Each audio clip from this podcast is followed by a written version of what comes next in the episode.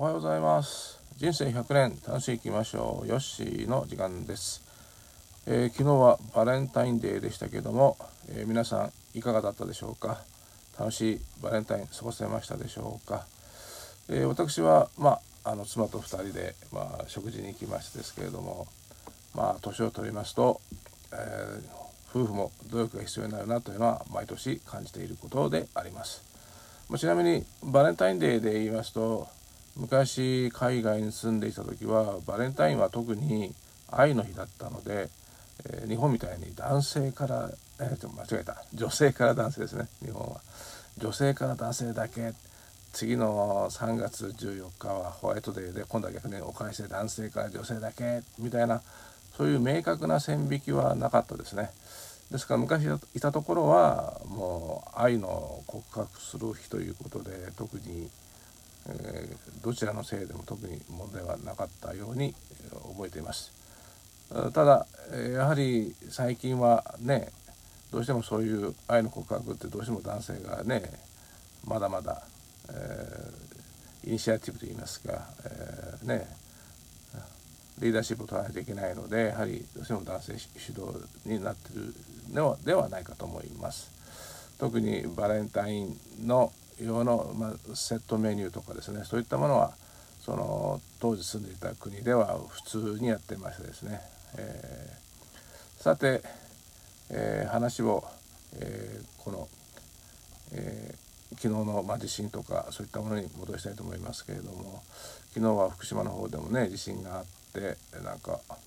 東京の方もかなり揺れたらしいですね。東京の友達からも連絡がありまして、あ意外と東京でも停電があったりして、結構昨日の地震は火力発電所も止まったりして、えー、大変だったようです。このように今遠くで起きた地震でもね、そういう東京なんか影響出るということで、やっぱりなんかいろいろと日本という国はこういろいろとつながって助け合うということが相変わらず必要なんではなかろう必要ではなかろうかと思っています。えー、さて私自身こうしてまあ配信を続けてはいます。まあ、なかなか、えー、多くの人に聞いてもらえるのは難しいとは思っております。まあ話すことの練習にもなりますのでね、えー、私はやっているわけなんですけれども、非常に、えー、日本に帰ってきてからなかなか話す人たちが限られてるなというのは実感してます。海外にいた頃は結構初対面でも気楽に話ができたんですが、日本に帰ってきてからはどうしてもこう周りを意識するというか、自分がこの人とはどういうふうに接したらいいのかとか、そういうことをこう考えなくちゃいけないんだというな何かしらそういう沈黙のプレッシャーといいますか、そういうのが常に働くなって今気づいています。まして今や非常にデリケートな時代といいますか、えー、非常に対人関係が非常に難しい時代でありますので、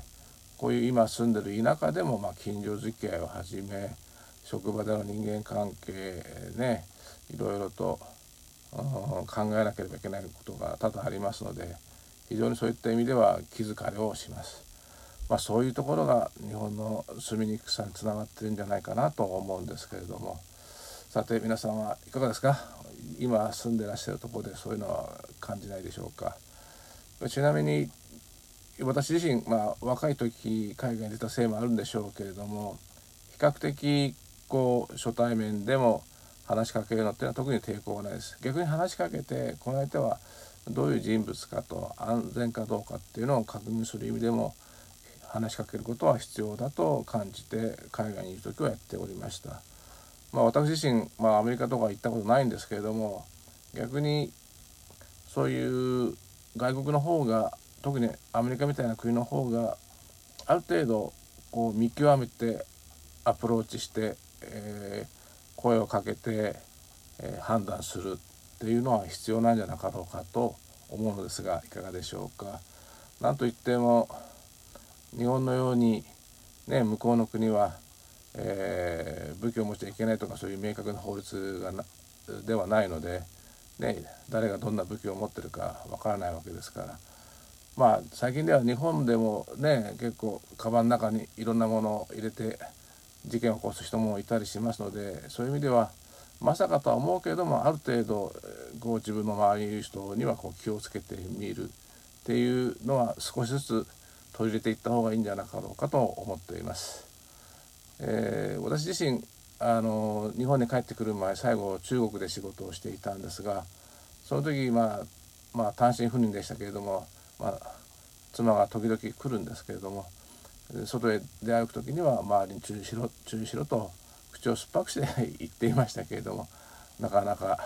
日本の感覚が抜けないようで、非常にヒヤヒヤしたものでした。やはり人間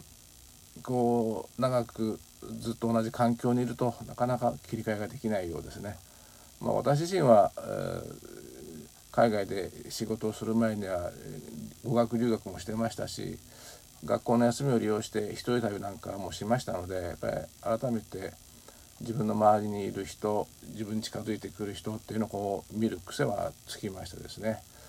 非常にそういったある程度の訓練っていうんですかね、環境の中に身を置いて、えー、自分をがどう対応するかという対応能力を身につけるっていうのも必要ではなかろうかと思っています。これから日本の中もどんどん外国並みにいろんな人、いろんな環境、いろんな変化が起きてまいりますので、そういうのにどう対処していくかというのを訓練する意味でも、私自身はこの番組のタイトルにもありますけれども、まあ、日本語以外の外国語ですね、特に日本は英語圏と中国圏に挟まれているわけですから、その両方の言葉をある程度できればですね、そういう人たちとも交流できますし、またそういう言葉で書かれた情報も入手できるわけですから、視野も広がって、おのずと自分なりの対処方法なんかも構築できるかと思うんですけれども、いかがでしょうか。まあ、今日はちょっと取り留めもなかったですけれども、そういうまあ今自身を今の自分を振り返って、今後の変化、えー、日本の周りの変化ですね、身の回りも含めてですね、そういった小さいものから大きいものに対する、まあ、変化に対処するという心構えみたいなことをちょっと述べさせていただきました。えー、取り留めもない話で、えー、申し訳ありませんでしたが、えー、今日の話はここまでといたします。では、えー、今日も朝からご出勤の皆さん、頑張って仕事をしましょう。それでは失礼します。